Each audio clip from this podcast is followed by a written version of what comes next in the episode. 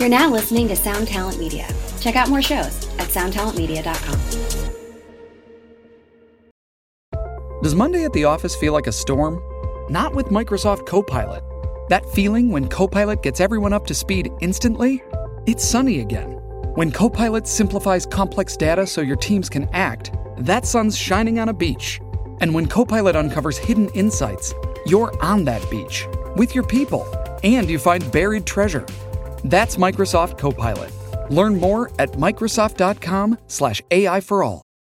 What is up, good people? I hope you had a fantastic Labor Day weekend if you're here in the States or wherever you are. I hope you had a great weekend regardless. I'm with you with another one this week. This week I am talking to my dude, Trey Hensley. Trey is a flat picking bluegrass legend. I met him at Gearfest.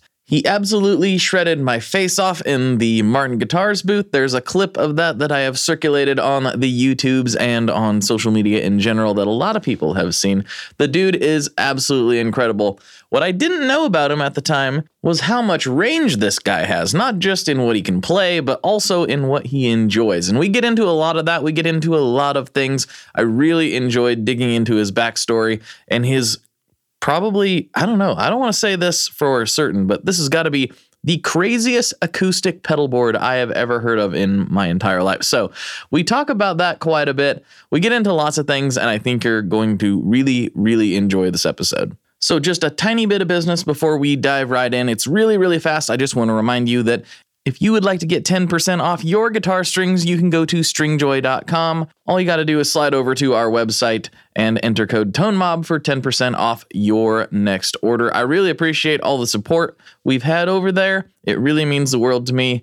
We have some really, really big things coming in 2024 that I think people are really going to enjoy and have been asking for for a very long time. And I'll have to leave it at that. But yes, thank you all so much for turning to Stringjoy for your string needs. As a lot of you are aware, I am directly involved in that company. I'm a partner in it with Scott, and it really, really helps me a lot every time you choose us for your guitar string needs. So, code ToneMob, all one word, will get you 10% off at checkout. Thank you very much. And without further ado, let's get into this episode with Mr. Trey Hensley. Here we go.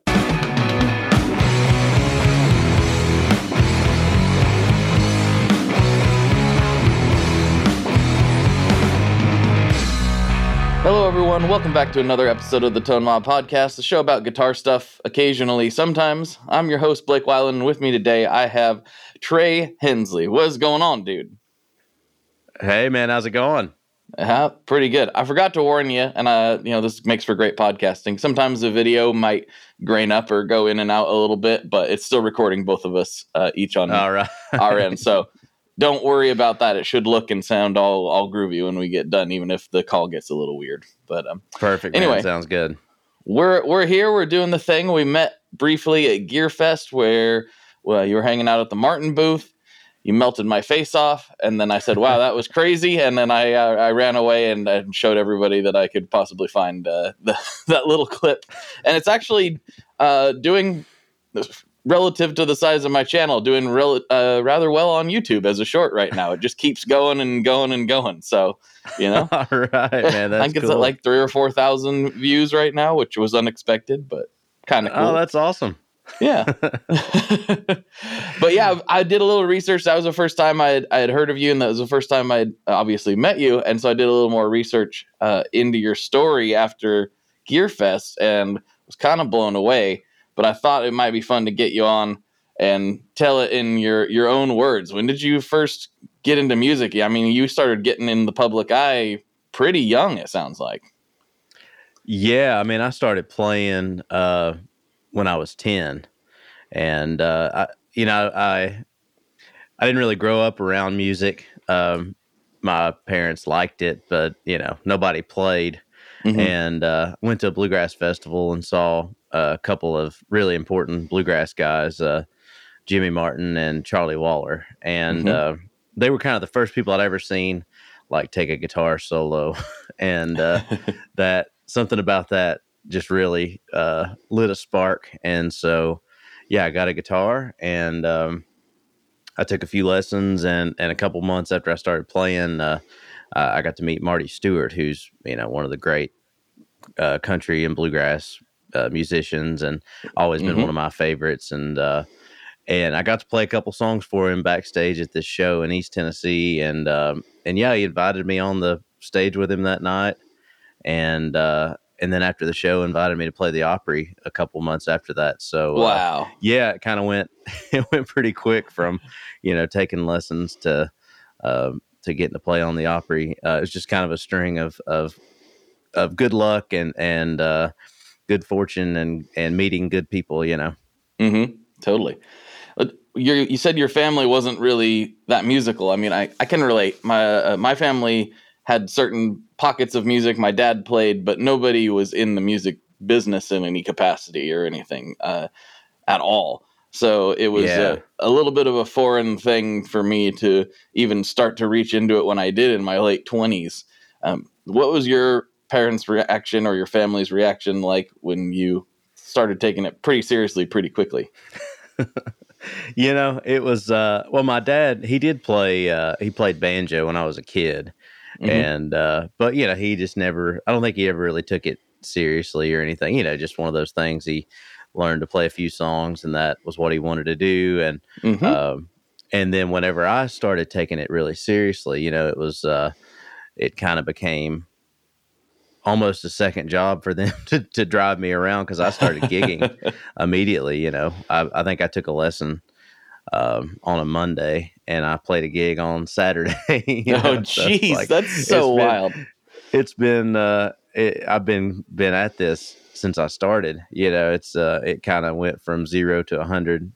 You know, it was nothing huge uh, other than you know, I got like I said, the Opry uh, kind of kicked things off. But I mean, it was a lot of just you know, I'm from East Tennessee, so every weekend my parents would have to drive me to you know North Carolina or Virginia or you know uh, kind of everywhere uh, playing shows and uh, and they've always been very supportive. You know, I've I've uh, all of my family have been really supportive and uh, and so yeah, you know I, I I think everybody was on board, you know, pretty easily.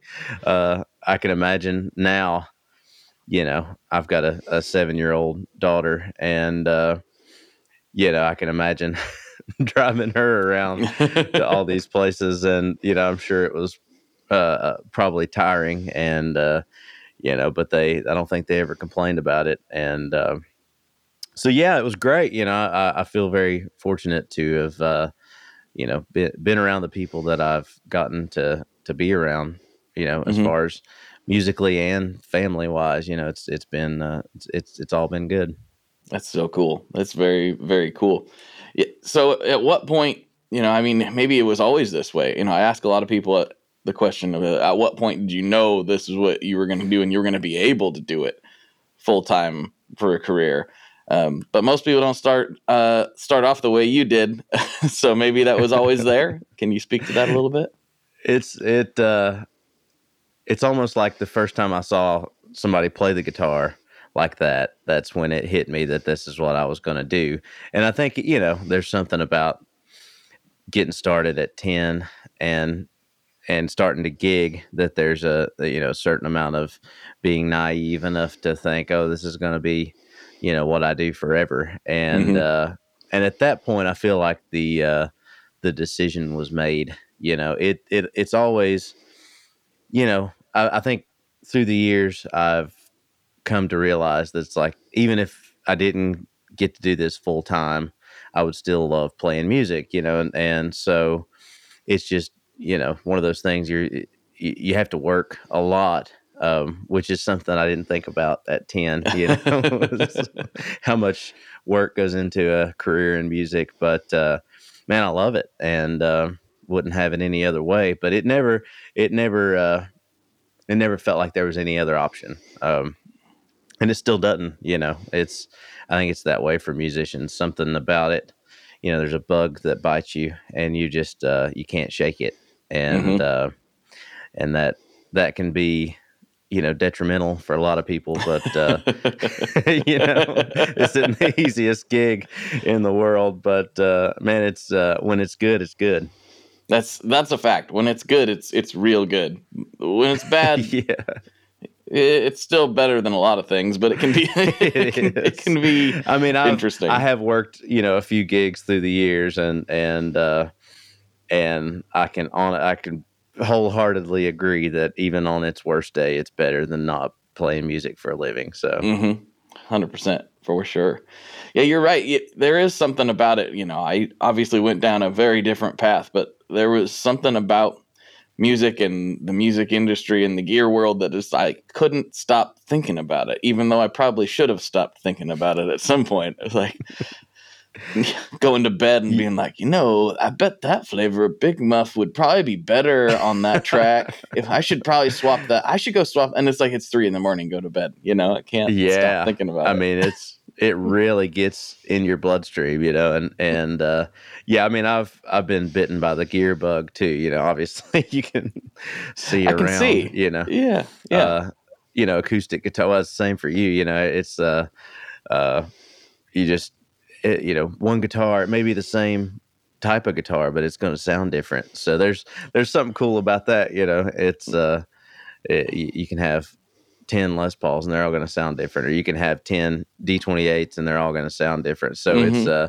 it can be a never ending thing. I have in the past few years tried to, uh, you know, because there is something inspiring about, you know, I think of Tony Rice, uh, who's a great, you know, bluegrass, uh, probably probably the greatest bluegrass guitar player, and mm-hmm. um, incredible. You know, he pl- he played one guitar for the majority of his career, uh, and it was Clarence White's D28 and um, you know, so there's something inspiring about that. Just having, you know, this is my Excalibur, and I'm gonna take it into battle. Uh, right, but I haven't been able to do that yet. I don't think most players are quite able to do that. Although, I mean, my first Les Paul still, even though it was one of the more affordable ones at the time, you know, it was like the faded or whatever. I still pick that thing up and go like, bah, this yeah, this has got it. You know, it's got it. It's got the thing. Whatever the yeah. thing is, it feels like home. yeah, I mean, I've got a few uh, a, a, few acoustic guitars and electric that are like that. You know, um, I've got a, a telly that a friend of mine built for me that I've had forever, and um, and it's just you know I've I've probably played guitars that maybe sound a little better, um, but it's just like yeah, when I go to that, it's that's that's home base. Mm-hmm. For sure. Well, you're primarily known, I would I would say, as a, an acoustic flat picker, and that seems to be most of the stuff you put out there. But I don't think you're quite limited to that because uh, you know when I do a little uh, Instagram stalking, I can see that we follow pretty much all the same accounts.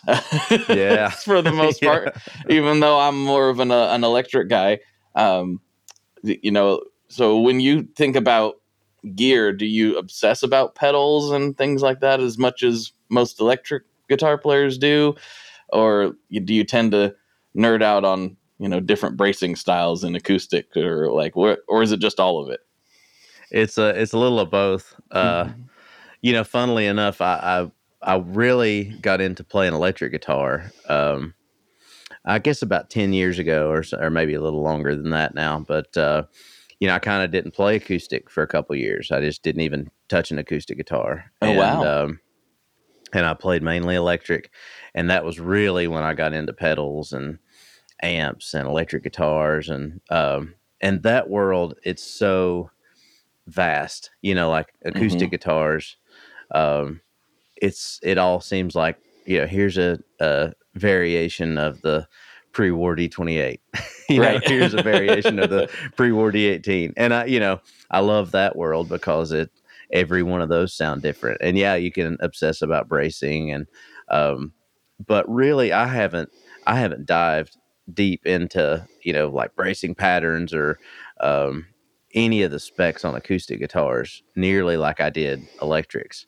Mm-hmm. Um that just seemed more accessible to you know, figure out you know why I liked P90s or you know why this telly bridge sounds different than that one. And um and so I got into the pedal world for sure. And then when I started playing acoustic again uh, I, I, started up this duo with uh, a dobro player named Rob Ickes. And um, that's kind of been my main gig for uh, eight years or something like that you know and mm-hmm. um, and so then I started taking my uh, pedals that I got from my electric guitar, I would take one or two of them out on the road when I'm doing an acoustic gig.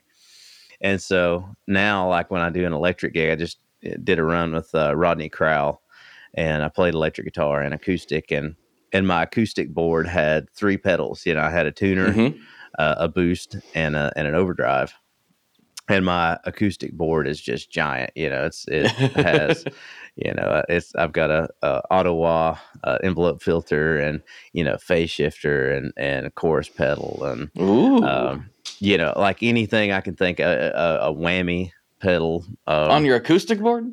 yeah I've got a I, I had a heavy metal on there for a while and uh and so my acoustic board is like four times the size my electric board is now and uh so it's kind of it, it- it's flipped. And uh i mean i do i do really enjoy the uh the acoustic world. Like you know i, I try to get the the acoustic guitar pickup to sound as much like my guitar as possible. So I like i use a a Baggs um Anthem SL pickup which sounds Mhm. great but then I run it through the VoicePrint, uh, which is the Baggs uh, thing that kind of mimics your guitar. So it like if I just used those pedals, my acoustic tone would sound a lot like my guitar. But then I run it through all this crap that you know it's like just fun and uh, and so I've really enjoyed that the past few years. And um, but yeah, I mean I've got so many pedals in this room that I've just bought and and you know I'm I'm into so many different types of music and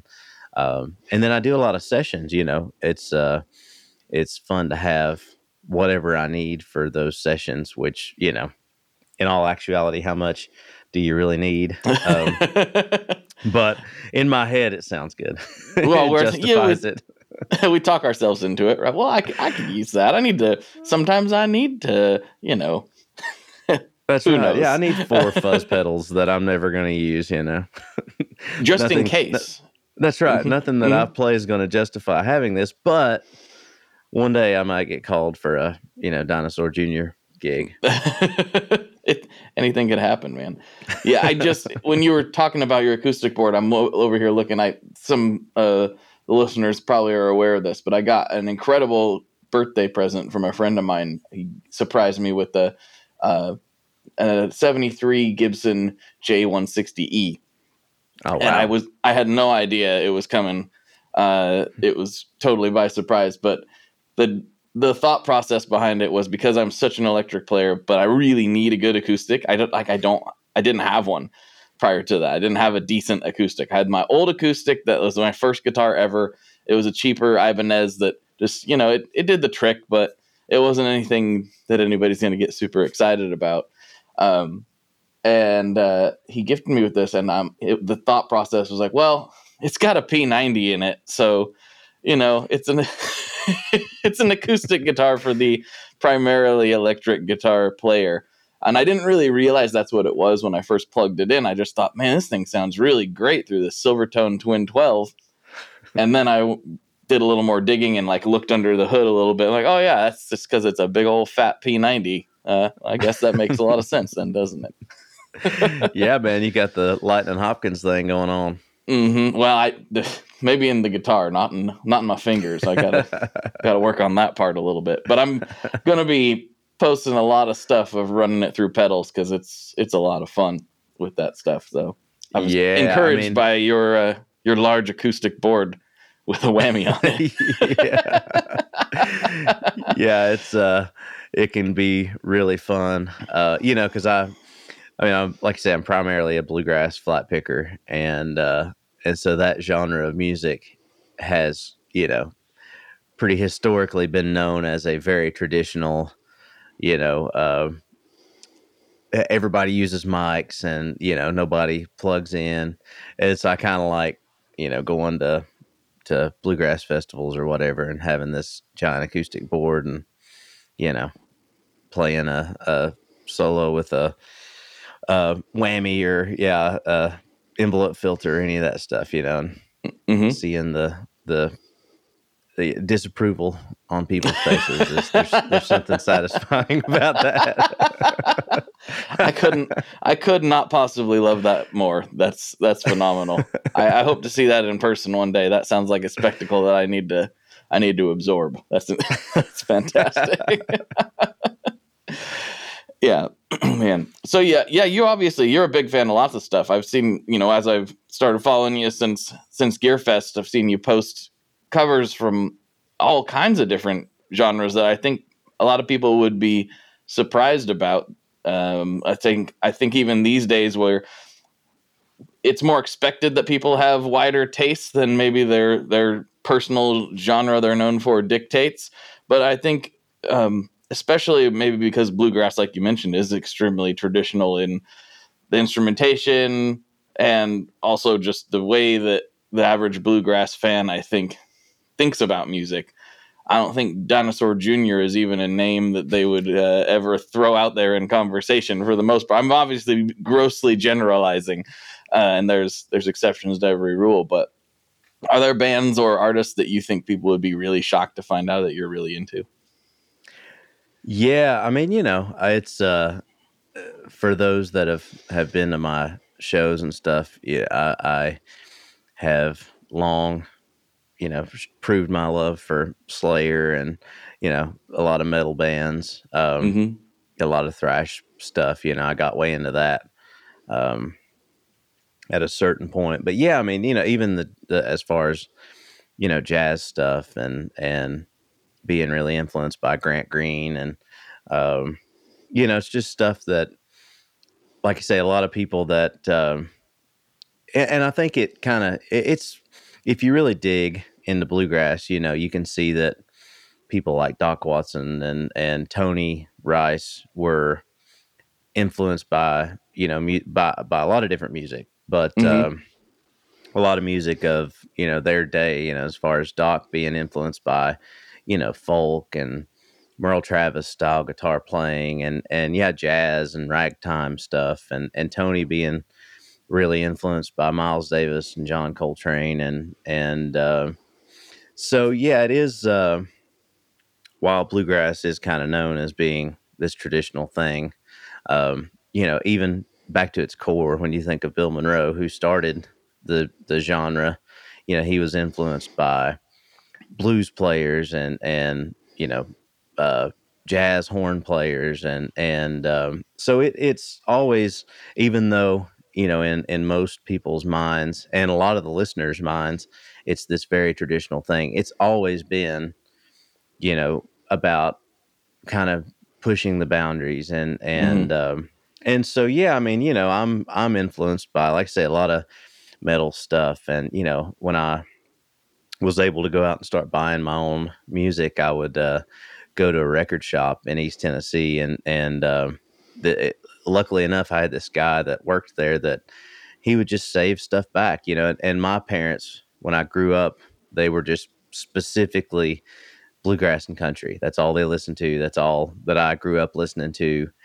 And so, yeah, I mean, the first time I heard even just Led Zeppelin, you know, it was like, it, just blew my mind. And totally. so it kind of, you know, it, it went all over the place from there. And, you know, a lot of, um, just a lot of everything. I've just that's what I do is just listen to music. You know, it's kind of like being obsessed with gear. I've just always been obsessed with you know, in my spare time from playing music, I listen to music. so it, it, uh, it, it's kind of a fun thing to just keep exploring stuff and uh, and find little bits and pieces from other musicians or other genres or uh, you know whatever that I can take and and bring it into my own playing. Mm-hmm yeah, it's a it's an interesting thing, right? When you start breaking out and venturing on your own. And my my parents weren't as into bluegrass, but a little bit, but definitely country, and that was pretty pretty much it. They they maybe threw the Eagles in the rotation there. I do remember my parents giving me a Dire Straits record, so there was like a little bit of variety there. But oh, yeah, yeah, when I started bringing in the you know early two thousands like metalcore and and stuff into the house, that was a that was a question mark there for a moment, you know, yeah, in time. That uh, I do remember them, my parents finding the, uh, you know, even just something like you know, ACDC was just, oh wow, you're really going off the deep end, but you Yeah. know those uh, those Slayer album covers are so just you know they're, they're pretty they're pretty scary looking to people that have you know only only seen I mean, they're kind of Uh, just scary looking. I think you can. they are kind of scary looking. There's Yeah. nothing, you know, but uh, so yeah, I mean, but there was something that musically that that it all made sense to me. Like you know, any kind of that the metal stuff to me, it seems so related to like the fast flat flat picking stuff. Um, Totally.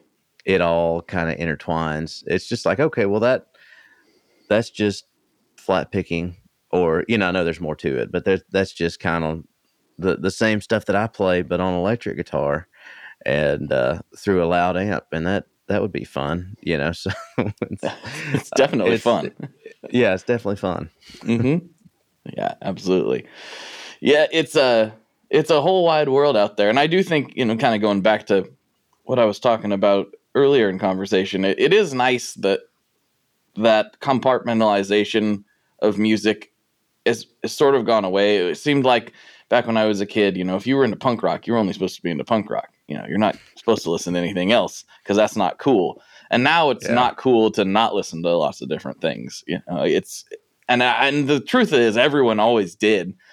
It- It just was not uh, for whatever reason. There was these little clicks at least in my area, where it's like, if you listen to this, you were this type of kid. If you listen to this, you were this type of kid, and you weren't supposed to cross pollinate too much. And I think the internet's helped abolish a lot of that.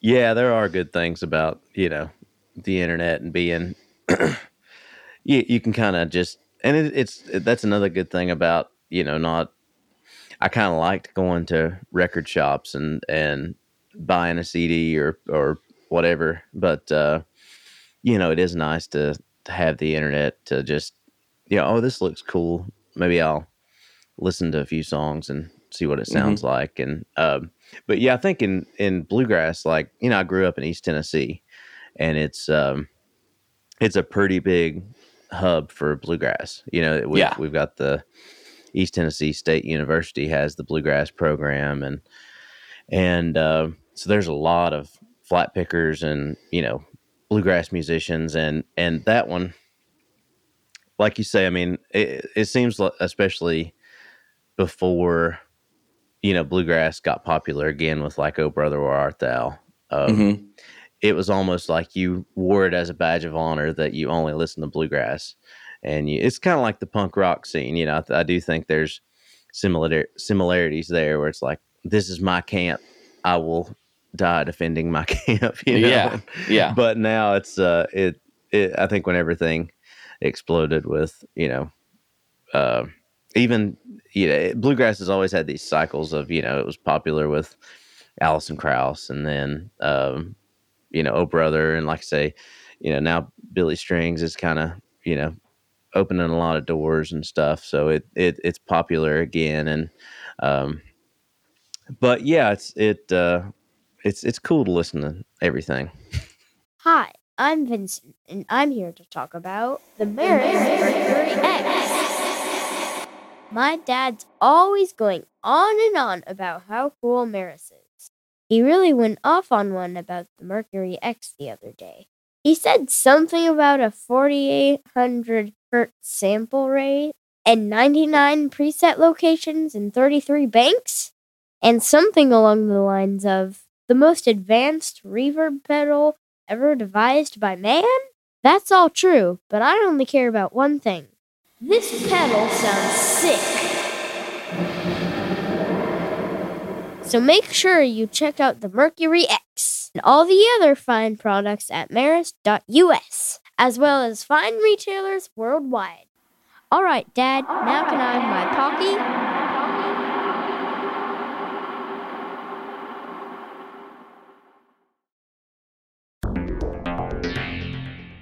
How exactly do artists get their music on Spotify, Apple Music, Deezer, Tidal, all these services? How in the world do you get your music there? Well, in the past, you had to use something called a record label, but these days you can use DistroKid. DistroKid is the absolute easiest way to get your music up on streaming services, and it's the most affordable way to do so. Not only do plans start at $22.99 for the entire year, that's less than 2 bucks a month, DistroKid also does not take a cut of your streaming revenue, unlike some other services out there. Even better if you sign up by going to tonemob.com slash distrokid. That's tonemob.com slash distrokid. One more time, that's tonemob.com slash distrokid. You'll get 30% off. That's right, 30% off their already extremely reasonable prices. So go to tonemob.com slash distrokid and get your music out there. We are brought to you today by Sweetwater, specifically the Gear Exchange. You may have heard about this. This is a place where you can go to buy and sell your used gear. Maybe you got a pedal over there that's just kind of collecting dust. Maybe there's something you've been eyeing from the Sweetwater catalog. Well, right now is a great time to turn that unused gear into something you're actually going to use. Even better, if you sell on the Gear Exchange, you can keep 100% of the sale as long as you choose a Sweetwater gift card as your payout method. That is not too shabby because let's be honest, most of this buying and selling we do is just to fund new gear purchases, and that is a great way to reach a wide variety of customers and keep 100% in your pocket, or rather on your pedal board. So go check out the Sweetwater Gear Exchange and turn that unused gear into something that's actually going to help you write that next huge riff. Absolutely. Yeah, Billy's a, an interesting uh, example of how everything's just wide open now, right? Because, you know, he's skateboarding and, you know, doing all this stuff. And, and in fact, the other day he posted he was listening to this band, uh, Cryptopsy. Uh, Oh, yeah. Which is a great, great, super heavy metal band. And it was just a weird thing because I immediately had to tag Matt, the singer of that band, in it because I, I'd just done his podcast like I don't know, a couple weeks ago, ago or a month ago or whatever. And I'm like, this is a wild collision of of things. And like Billy Strings, uh, his I don't know if you saw that prison guitar that he had, uh, or if you know Oh, anything yeah, about that. Yeah. So I got to like check that out and and uh, not really play it because it wasn't completed, but like the builder that did that scale model in in Nashville, I went and did a podcast. So I like this weird like like six degrees of separation with Billy. That's always kind of kind of funny and weird. But um, but he's you, you mentioned him because he's he's really I don't know what it is exactly. I mean, other than he's an incredible musician, that uh, he's really somehow kicked the doors down to mainstream um, for what was otherwise a little bit of a, a nichier type of music. It's kind of interesting.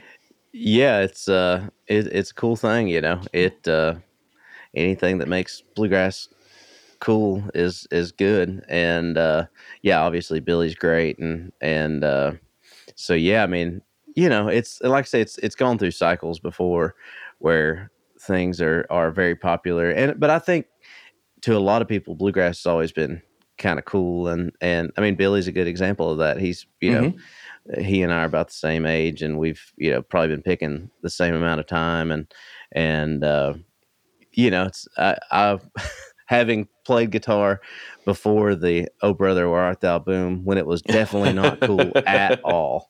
You know, uh, it it kind of made me a little mad when I would go to school and you know people would be into bluegrass now because it was like, hey, you just made fun of me last week for you know liking Flatt and Scruggs. What what changed? You know, Yeah. but uh, but yeah, you kind of get over that, and and it, it's just you're just glad that people know about it. I mean, you know, what's what's uh what's good for bluegrass is good for all of us that play it. hmm I think that's a good a good way to look at it, and I wish the hardcore scene adopted a little more of that attitude because they're all still mad about Turnstile and Knocked Loose blowing up here recently, and uh, I'm like, come on, guys, we've been waiting for this for I mean, a long time. yeah, I love love turnstile, you know, and, and and it's a good thing, man. It's like, yeah, anything that brings these genres more light. Um, you know, even like I got into to Deafheaven a couple years ago, and oh yeah, and, oh, you know, I really love love them, but a lot of metal snobs don't, you know, and it's like, why? It's they're great, you know, it's, They're it's awesome. great stuff. It's Mhm. it's killer, you know, and you just got to listen to it with your ears without this preconceived notion of this is gonna make my genre popular. Why? You know, but it, it's it's a good thing. I mean, it's probably speaking to that same sort of feeling that you had, you know, in in the old brother days when all of a sudden it became cool. You know, now you feel Yeah. like your your thing is being co-opted, and I can I can understand that feeling. I've felt that before too with with certain things. It's like, hey, wait, no, this was my thing, and me and my circle, and you guys can't have it. But Yeah, exactly. the reality is, as you get older and you you know you realize it is definitely a rising tide raises all ships scenario because Yeah, the more people is, are man. paying attention, the better it is. The better it is for everybody because you get too nichey, it becomes very difficult to be sustainable. yes, it's uh it's you know the gigs are few and far between when nobody knows what in the hell you're playing. You know? Yeah, man, for sure. So how's it uh, been? You know, you, you know, you got you got a family and everything, and how do you balance? Like you said, it is a lot of work to try to make a living in this way. How do you try to balance that with with family life, if, you can? I know it's very very challenging. it is tough. You know, it's uh it, it's it's a tough gig no matter what you do. Um, you know, at, at any level, uh, it can be tiring. I mean, you have these extreme highs and extreme lows, as you know, and uh, but you know, as far as as playing uh, professionally, it's been great. You know, because it's um, I've at this point, you know, I've been doing it for a while, and and I'm able to uh, kind of as much as I can work these schedules out where you know, okay, well, I can go on the road these times, and and I try to never go on the road for more than a couple weeks. You know, um, that's kind of my limit, and uh, so it's like, well, you know, I could do a week, you know, here or you know, and it's still never perfect. You know, my daughter's into softball and and she's acts and plays and and she's into so many different activities and and a lot of stuff you know I've, i'm at as much stuff as i can possibly be at but there's still been a few times where it's like well i missed a game or um so that part of it sucks you know Uh, Mhm. it's it's definitely tough but um i think you just you know try to keep a good uh, as much as i can a good head on my shoulders and and just you know i'm i'm out out on the road to to do my job and everybody's on the same page with that. You know my my wife has been very supportive and um and my daughter loves music and and loves what i do and she thinks it's cool. So that'll change Oh, one day i'm sure. May- i maybe can see it coming.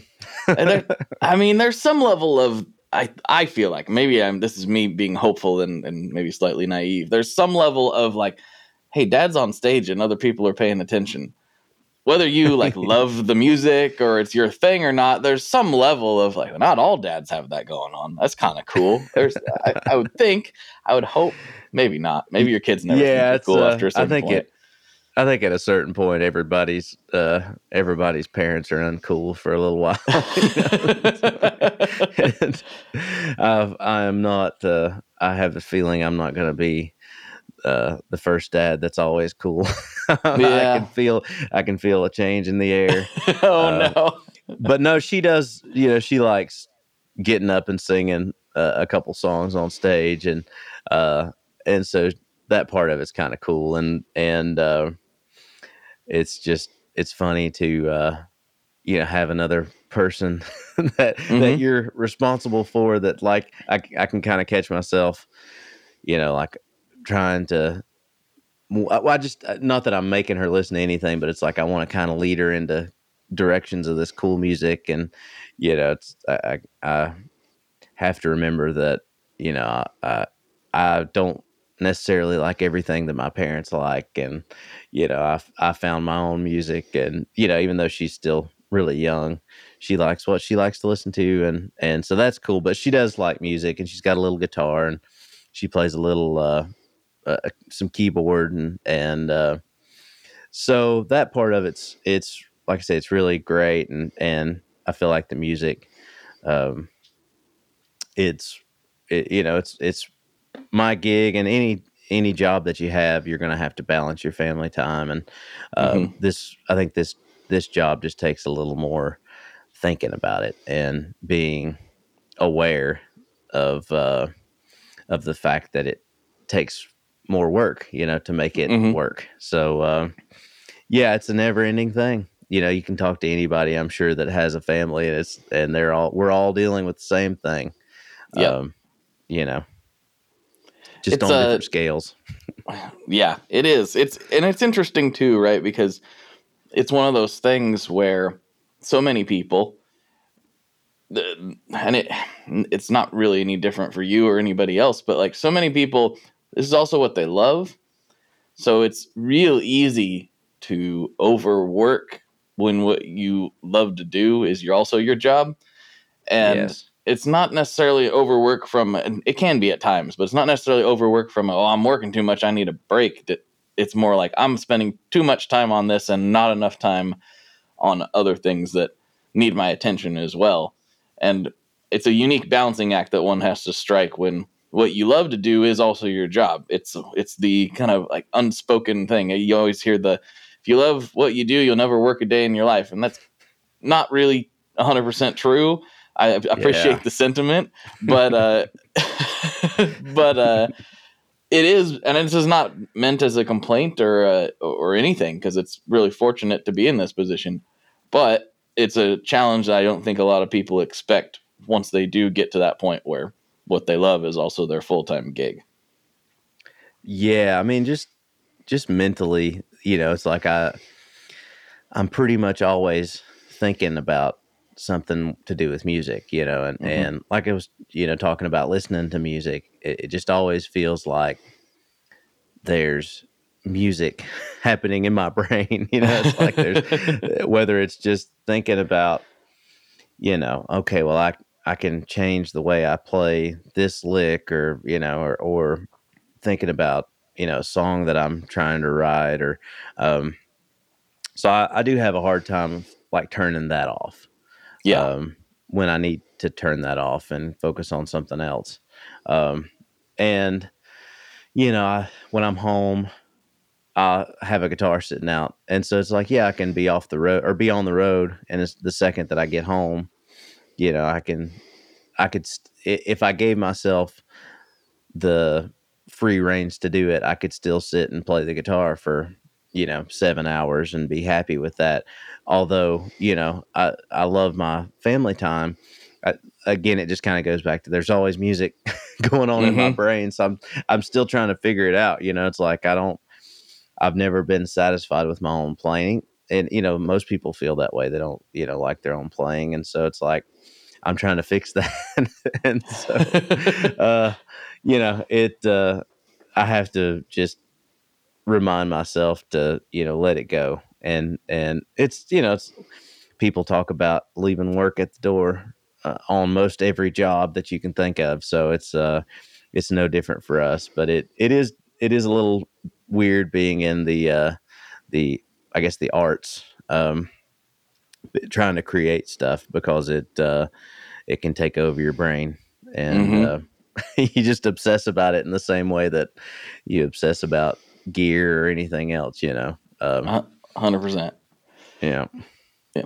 I wonder if you have the same thing, and I'm assuming so, but I'll let you tell me that I do. Whereas I used to be able to before I was before I was playing and, and before I was writing, I'd be able to sit there and just like listen to a song and just listen to the song and not really think about how it was structured or what they used on it or wow, I wonder why they chose to use that uh, that style of reverb on there. I don't know. Like I used to be able to just kind of sit there and absorb a song as a song and i can still do that from time to time and it, it, it's weird that it's something i have to work on like being more passive is something i have to work on but even when i'm going through the grocery store and i'm like oh that's a cool riff oh they structured that like that that's interesting but i'm always like listening but also analyzing it and i think by doing that it removes some of the um, excitement out of it a little bit when you're constantly or when, for me anyway when i'm constantly thinking about the way it was created and structured instead of just enjoying the finished product uh, it's a little bit annoying to me. And I, i'm sure it's more annoying to my wife when i'm like did you hear that? Was, you, was that a telecaster on that? I don't know you know? do you do that too? Yes um I used to not. You know, I remember when I first started working with uh, with Rob Ickes. You know, and and we were we were driving, and he was talking about you know it was some bluegrass record, and and he was just talking about I, I don't like the you know the sound of that record or or you know the just talking about different parts of the record that like oh I never even paid attention to that stuff. I just you know if, if I like the the music and it's I can get over whatever. And then Mhm. I think when I started working more in the studio, that was when it really started clicking to where yeah, you just overanalyze everything to the point of uh especially I find it difficult when it's uh when it's like really poppy music that maybe I'm not into, you know, like if it's especially if it's music that I don't like, I can Right. really be I can really be overcritical about it, you know.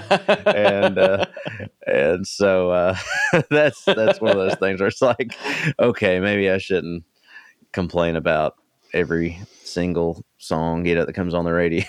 but uh you know, it's uh I, I think that's the curse of of being a musician is you know I, this is a totally different thing but uh, you know i remember reading an interview with david gilmour who was talking about you know he he would never get the excitement that most people get when they listen to dark side of the moon for the first time because he just Mhm. hears all the mistakes and stuff and uh you know on a, on a lesser level because we're i'm not the one creating it but i can i can really be overcritical about stuff and take the fun out of it for myself and everyone around me then I have to remind myself sometimes too that yeah, what do you, what do my favorite records have in common? Well, they have little weird things that maybe aren't quote unquote perfect. You know, that maybe there is a mistake, or maybe there's some mic bleed into something else, or the timing drifts a little bit, or or whatever. Whatever thing that like makes it more human is what makes Yeah. it more interesting.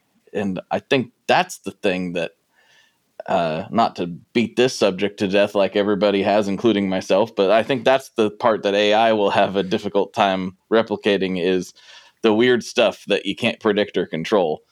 Uh, yeah and uh, and that human element's always going to be interesting to other humans. And that's pretty much who listens to music. So Yeah. I mean, you know, there's something I think that's so organic about, you know, bluegrass or, you know, the the metal scene or the, you know, the hardcore scene. uh, You know, there's everybody it's made by people, you know, and, Mhm. and yeah, you do hear um you know, and especially like low budget albums or or whatever, you hear people in a room together, you know, and making music and um, there's a great Merle Haggard quote where he was he was asked about why modern country music is so bad, and his uh, his response was that you know when when you would listen to an Elvis record, you could hear him breathe, and you know you knew it was a, a person, and they've just taken all humanity out of a lot of records, and um, you know unfortunately, I feel like bluegrass in some some circles like modern bluegrass kind of can get that way. Like you know i've recorded on a lot of records that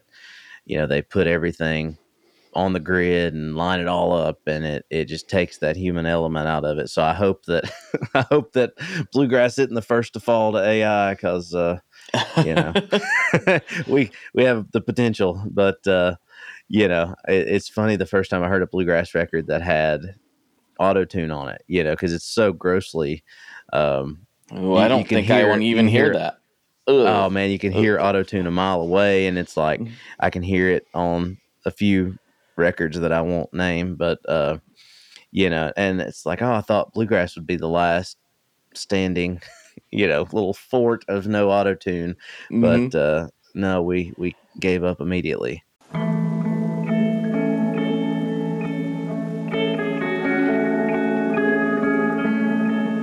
Hello there.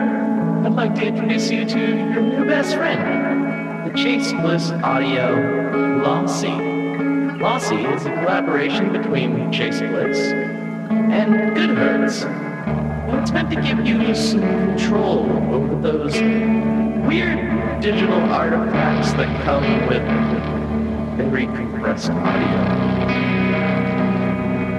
You're hearing it right now. All the changes that are taking place are strictly coming from my playing dynamics. I'm just interacting with the pedal and letting it do its thing. And some true stereo goodness. If you'd like some more details about Lossy, I'd invite you to head over to chaseblissaudio.com. I think you're going to like what you find. So uh, hopefully, hopefully AI doesn't get to them. oh man, you can tell me what those are off off the. I, I'm actually more. I'm like morbidly curious now. I'm not even necessarily Okay. an anti auto tune guy. Like I kind of like. I, I'm a fan of Post Malone, you know. So I'm not anti Oh yeah, auto tune, but I feel like it has its time and place, and I, I don't. I don't personally feel that that time and place is in anything really country or bluegrass, even though it's it's pervasive in in modern quote unquote country these days. So yeah. I mean, Um, I enjoy it. Like I, I'm a big Post Malone fan, and you know, I enjoy, you know, even listening back in the day to to T-Pain and Lil Wayne. You know, it's like I when it's used musically, it. uh it, It's it an can effect. kind of cool. It's- you know, it's, it's like yeah, it's exactly. Yeah. It's Mhm. you know, like using an effect on an instrument, and it and it that part of it's cool. I think where it gets insidious is where like you know you're you're fixing every vocal whether it needs it or not. You know, just because I know that with with bluegrass that happens, you know, pretty often where it's just like, you know, you got these these people that can actually sing, you know, because you have to be able to uh, to get gigs most of the time, you would hope, and uh, and they'll just run auto tune. It's like, man, it doesn't need it, you know. Mhm. Just there's there's something cool about you know listening to you know Bill Monroe records or Flatt and Scruggs, and it, that was kind of the big thing was that Lester Flatt on those Flatt and Scruggs records was always just a hair flat. you know, yeah. it, he he sang naturally flat, and uh, I I would never want to hear that auto tune because it's like that. There's something, yeah, you know, you're just taking the humanity out of it, and that uh, that's what. You know, not to beat that dead horse in the ground, but uh, that that that's why we listen to music. You know, it's it, uh, or that's why we're inspired to play music. hmm I mean, you look at look no further than Willie Nelson. Like he's one of the biggest, most iconic musicians of all time, and watch him live, even back when he was younger. There's he's all over the place. Uh, but Yeah. it's still fun and it's still interesting, and that's why you, I've I didn't understand it when I was a kid. I'd heard hear people say it's oh it's hard to sing with Willie Nelson, and I'd listen to the records and I'd say, what do you mean? It's it's fine. Yeah. It's easy. it's not any different. What are you talking about? And then you watch him live, pretty much everyone, he's just always just a little behind, just a little behind the beat. Yeah, I think that's great, cool. You know, I love it. It's great. I think, yeah. if he wanted to fix it, he probably could. Obviously, he doesn't doesn't see the need. yeah, I mean, you know, it's uh I was just talking to somebody um about uh the the record with Willie and Merle doing Pancho and Lefty. And oh, one of uh, my favorites. and you know, I always thought that was Willie playing the uh the guitar part that's uh that's twinned and and um I've heard different stories from from people that were there and and from people that would possibly know but uh you know it just seems to me like the way Willie plays is so spontaneous and and yeah it's a little you know he might be ahead of the beat or or a little behind even you know sometimes but most of the time ahead and but there's something so cool about that you know it's uh you immediately know as soon as you hear Willie Nelson play the guitar or sing that that's who that is you know there's Mhm. no mistaking it and so uh yeah i mean that's uh that's a cool thing Yeah, I just got to see him recently, uh, which I was. I- saw him when he was a, a spry young seventy-eight year old, and uh, seeing him at ninety was was interesting, but it was unreal. It was like that's still that's still Willie Nelson, and he still sounds like Willie Nelson. I mean, yeah, it. I think he was a little more uh, on at seventy-eight than he was at ninety, but man, the fact that he was in, even up there playing an hour-long set at all let alone doing a, what I thought was a good job, was mind blowing to me. I don't think I'm going to be able to do that at 90. I don't think I'm gonna be able to do that at 78. I don't even know if I can do it at 35, to be perfectly honest. Uh, Yeah. so- yeah, I did hear him, you know, just video clips from the the 90th birthday celebration, you know, and there's a uh, just a crowd shot of him doing uh, Stardust, Mhm. and it's amazing. Like it's you know, it sounds so great, and uh, you know, he's got Booker T playing playing the the keys, and he's yeah, it's a Mhm. great band, and and it's just it's unbelievable. It's like man, that how I don't know how can you be 90 and just still sound that good, you know? And and Mhm. uh, so that yeah, there's uh, he's he's an inspiring guy for sure. Yeah. Yeah, I got a little bit I got not ashamed to admit I got a little bit misty. Not because of anything that was said or done. I was just like, this is Willie Nelson at 90 years old. I was like, this is wild that this is even happening. And that's uh, like it, crazy. I got, I got to see Merle. I got to see Willie. I always wanted to see Waylon, but I was a little, was just, just barely starting to go to concerts when he passed. Uh, unfortunately, Waylon's one of my all-time, all-time Oh, yeah, favorites. Oh, yeah. Waylon Jennings, man, so good. I never got to see Waylon either. I, I did get to see Merle, um, I guess two or three times. He's always Merle's always been my favorite. That was my It's one of the best you know, songwriters of all time. just those records, man. And I think talk about people that were inspired by different music, you know, if you really dig into Merle's discography, you know, a lot of people just kind of think of him as oh, the country guy, you know, but man, he was like there's a great um Dixieland jazz album that Merle did, you know, at the at the height of his uh success in the 70s. Um Mhm. it's a great live album and um his band was just always, you know, talk about Just somebody killers. that just Mhm. yeah, it's like and and that band always sounded like Merle Haggard's band. You know, he had Roy Nichols on guitar, who was just this monster.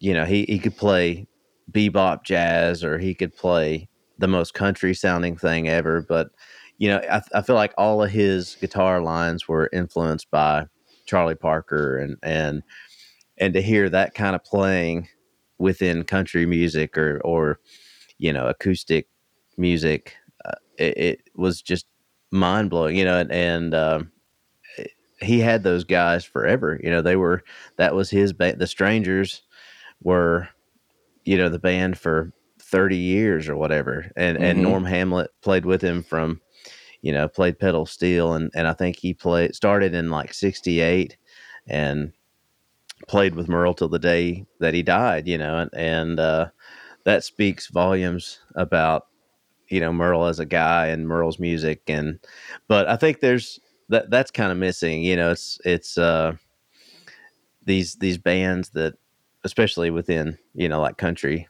uh you know you don't I can't think of anybody that's out there with that has a band kind of like you know the Merle Haggard and the Strangers you know that Mhm. was or Waylon you know he uh, had the same guys you know if it if it wouldn't have been for um, forgot the guy's name, but the drummer, you know, and and Ralph Mooney playing pedal steel, it's Mhm. like that was the sound, you know, and and so um, I love listening to those records. That you know, it's not a bunch of studio musicians, even though I I, I like working in the studio, but you know, it's uh, it's it, there's something cool about that too. yeah, when they're like, it's the band. It's uh, like, hey, we're going with the band, and it's it's yeah, a co- cohesive unit together, you know.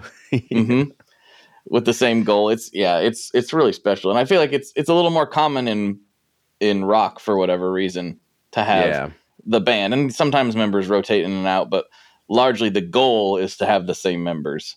And for some reason in, in country, it's always not always, but often the fo- focus is on the artist, the front person, and the band kind of rotates in in and out, which is you know good and bad, I suppose. But I feel like there's a little bit of magic lost when it's not that same mm, cohesive unit that's always practicing together and yeah. knows each other's little weird intricacies and all that stuff. There's some some magic there that's hard to replicate. Yeah, I mean, I feel like you know, there's there's still a few like, uh, you know, I think about Marty Stuart and the you know he's got the fabulous superlatives, and those Mhm. guys, are, I feel like that's as close as we're going to get to seeing, you know, Waylon Jennings and and and the Waylors, or or seeing you know Hag and the Strangers, and you know that's uh the, the I guess band, Isbell does it. You know, he's he's Yeah, he's always got the same. and- and uh, you know Chris Stapleton, I think's got the same guys largely for Mhm. you know most gigs, and and so it's still happening, you know, but it uh, that's uh, it's a special thing when yeah, you know I, I love listening to those records that are made by you know all these people, like you say, with the same goal in mind, and and you you spend a lot of time on the road playing with you know the same people. It uh, you can it translates over. I think so. Well, dude, this has been a really great conversation. I really, really enjoyed it, and this is about how I expected it to go. So this was this was really awesome. I have a couple classic questions I like to wrap these up on before we slide over to Patreon. But before I do, I like to give the guests a chance to take the floor. You're talking to a few thousand people right now. You can say anything you want to say. You can shout out your grandma. You can plug your favorite restaurant. You can do whatever you want. The floor is is yours right now. All right. Well, thanks for having me on, man. It's been great chatting with you, and uh, just it was great to meet you at Gear Fest. And um, but yeah, I mean, I guess if uh, if you want to check uh, uh, out more of my stuff, I'm on all the the big platforms of you know Instagram and Facebook, and I've uh, I- I'm on tour currently with uh, Rob Ickes, um, so you can find out more about our stuff, you know, at at uh, robandtrey.com and and again all those big platforms. And um yeah a lot of cool stuff happening this year. You know we're we're getting ready to work on a new record um just released an album a couple months back. And um you know so getting getting geared up for the next record and um you know a lot of a lot of cool stuff on the horizon we got a um a new track coming out in uh in October with Molly Tuttle who's uh Oh, sick. Amazing. Yeah. yeah, we uh, uh, we got to record for a um, a tribute album to the Judds. Um, actually, it just got announced today. Um, and oh wow, I did of- not. s- I'm of excited cool about that. Stuff.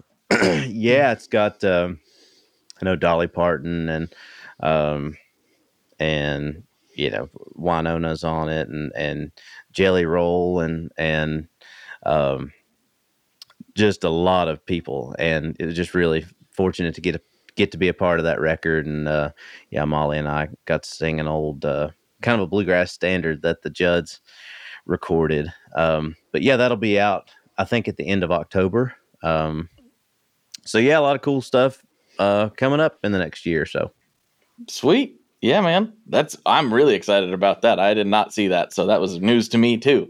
I'm all right I'm a big fan of the Judds and uh, all those people you just mentioned. So that's uh that's super exciting. It's cool you got to work with Molly too. She's one of my favorites. I really really enjoy her. She's awesome. Yeah, that's- Molly's awesome. great. We've uh we did a gig together in uh in Chicago a couple years ago with uh the guys from North Mississippi All Stars and uh I forget who all was there. It was one of the most fun gigs ever, you know, because it was uh it was for a guitar festival and um Mhm.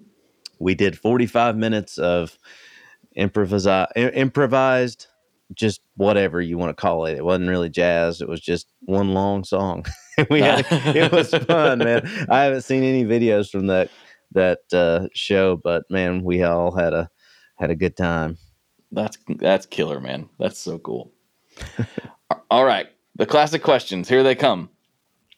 First one: What is your favorite boss pedal? heavy metal Heavy metal. All right, HM two. Oh, All right, That's I like it. i'm sticking with it do you do the uh, the the famous chainsaw settings, or you just oh like yeah all the on acoustic Ah, guitar man it sounds absolutely horrible and i love it I'm gonna try that as soon as we get off this call. Uh, I like it. The HM2. I think probably unexpected pull for you, so I like that even better. That's great. All right, final question. This one's uh, where things get a little bit controversial. What is your favorite kind of pizza? Oh, I'm going to be really lame and Okay. uh, I, I usually just go with like a meat lovers sort of thing. You know, I I'm mean- fine with any kind of meat on a pizza, Mhm. but I can't do veggies on a pizza at all. It just it loses. I can have. I like veg, veggies on everything else, but if I'm going to eat pizza, it's got to be just horrible for me. And you know, I don't want anything to to you know doll it up and make it healthy. It's it's just got to be a absolute gut bomb. I like it. Do you have a favorite style or pizzeria or uh, you know, thin crust, thick crust, Detroit? Like, what's your Oh, thing? I like any of it, man. I I would I if I have to pick.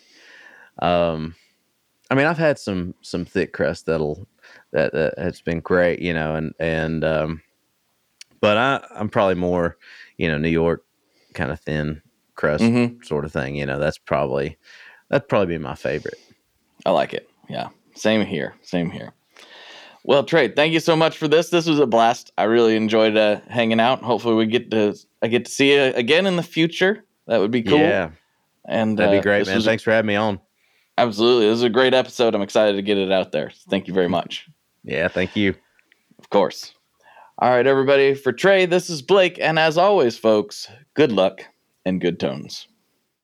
All right, folks, I hope you enjoyed that episode. And if you did, guess what? We've got more over on Patreon, where for five bucks a month, you can get extra episodes beamed right to your ears, and it helps me out tremendously. So thank you to everyone who's done that. I really, really appreciate it. I hope you enjoy these conversations. I certainly enjoy bringing them to you, and I'm going to keep bringing them to you. In fact, I'm now two weeks in a row where I've had time to publish video versions of the podcast. So if you want to watch me have these conversations, you can go back to the Tone Mob YouTube channel and check them out there. I published my episode with the Revv Amp dudes and with Ariel Posen over the last two weeks. So if you want to see us have these conversations, please feel free to slide over there, give it a subscribe. All that stuff really helps as well. So thank you all for your time. Check out Trey, check out me. I'll talk to you on the internet very soon. Thanks, folks. Bye bye. One last thing before we totally sign off here. I just want to remind you that if you do any shopping at Stringjoy, that's Stringjoy guitar strings made in Nashville, that will help me out as well. As I've said for years, I'm heavily involved in that company, and I really do think they're making the best products on the market. So if you would like to try custom strings, go to tonemob.com slash stringjoy and check them out today. I seriously, seriously, seriously love what the team down there is doing. I help them out with all kinds of things, and by you supporting them, you are also supporting me as well. And hey, you need some strings, so why not get some custom strings just for your guitar and playing style? Again, the link for that is tonemob.com slash stringjoy, and that will take you right to their website, and you can do all your shopping through there, and that will help everyone involved out. So thank you very much. Talk to you next time. We are brought to you by the wonderful folks at Gun Street Wiring Shop. Yes, Gun Street Wiring Shop. I've talked about them before. I used to say based out of Bend, Oregon, but guess what? Sean moved to my neck of the woods. Sean's in Portland. Sean is awesome and has helped me with a bunch of stuff lately. And if you have wiring needs for your guitar, he can help you too. If you want to get weird with it, he can get weird. If you just need to spruce things up a little bit, there's your guy. He takes all the guesswork out of doing your guitar wiring and he makes it simple, and his customer service is top notch. And I can't say enough good things about Gunstreet as a company. I really respect Sean and what he's all about, and the product is top notch. I've got three different guitars that now have Gunstreet harnesses in them, and I could not be happier. So go to gunstreetwiringshop.com and check them out. Hey, this is Scott from Fly on the Call. Each week I speak to a different musician, whether they're in an established band like Silverstein or the Wonder Years, or band on the rise like Spanish Love Songs, Origami Angel, or Meet Me at the Altar. We discuss music and lyrics, the successes and challenges of being in a band, and more, as we get to the core of each artist. The show features musicians of diverse genres and backgrounds, so there's always a chance I'll be talking to your new favorite band. Listen and subscribe at soundtalentmedia.com.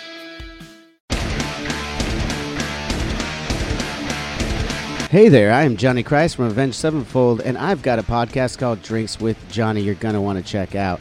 I sit down with a bunch of different people from all different walks of life, from professional wrestlers to actors, comedians, fighters, musicians, everything in between. I'm just looking to make some friends and have a good time doing it. So if that sounds like something you're into, go check out Drinks with Johnny, streaming everywhere now.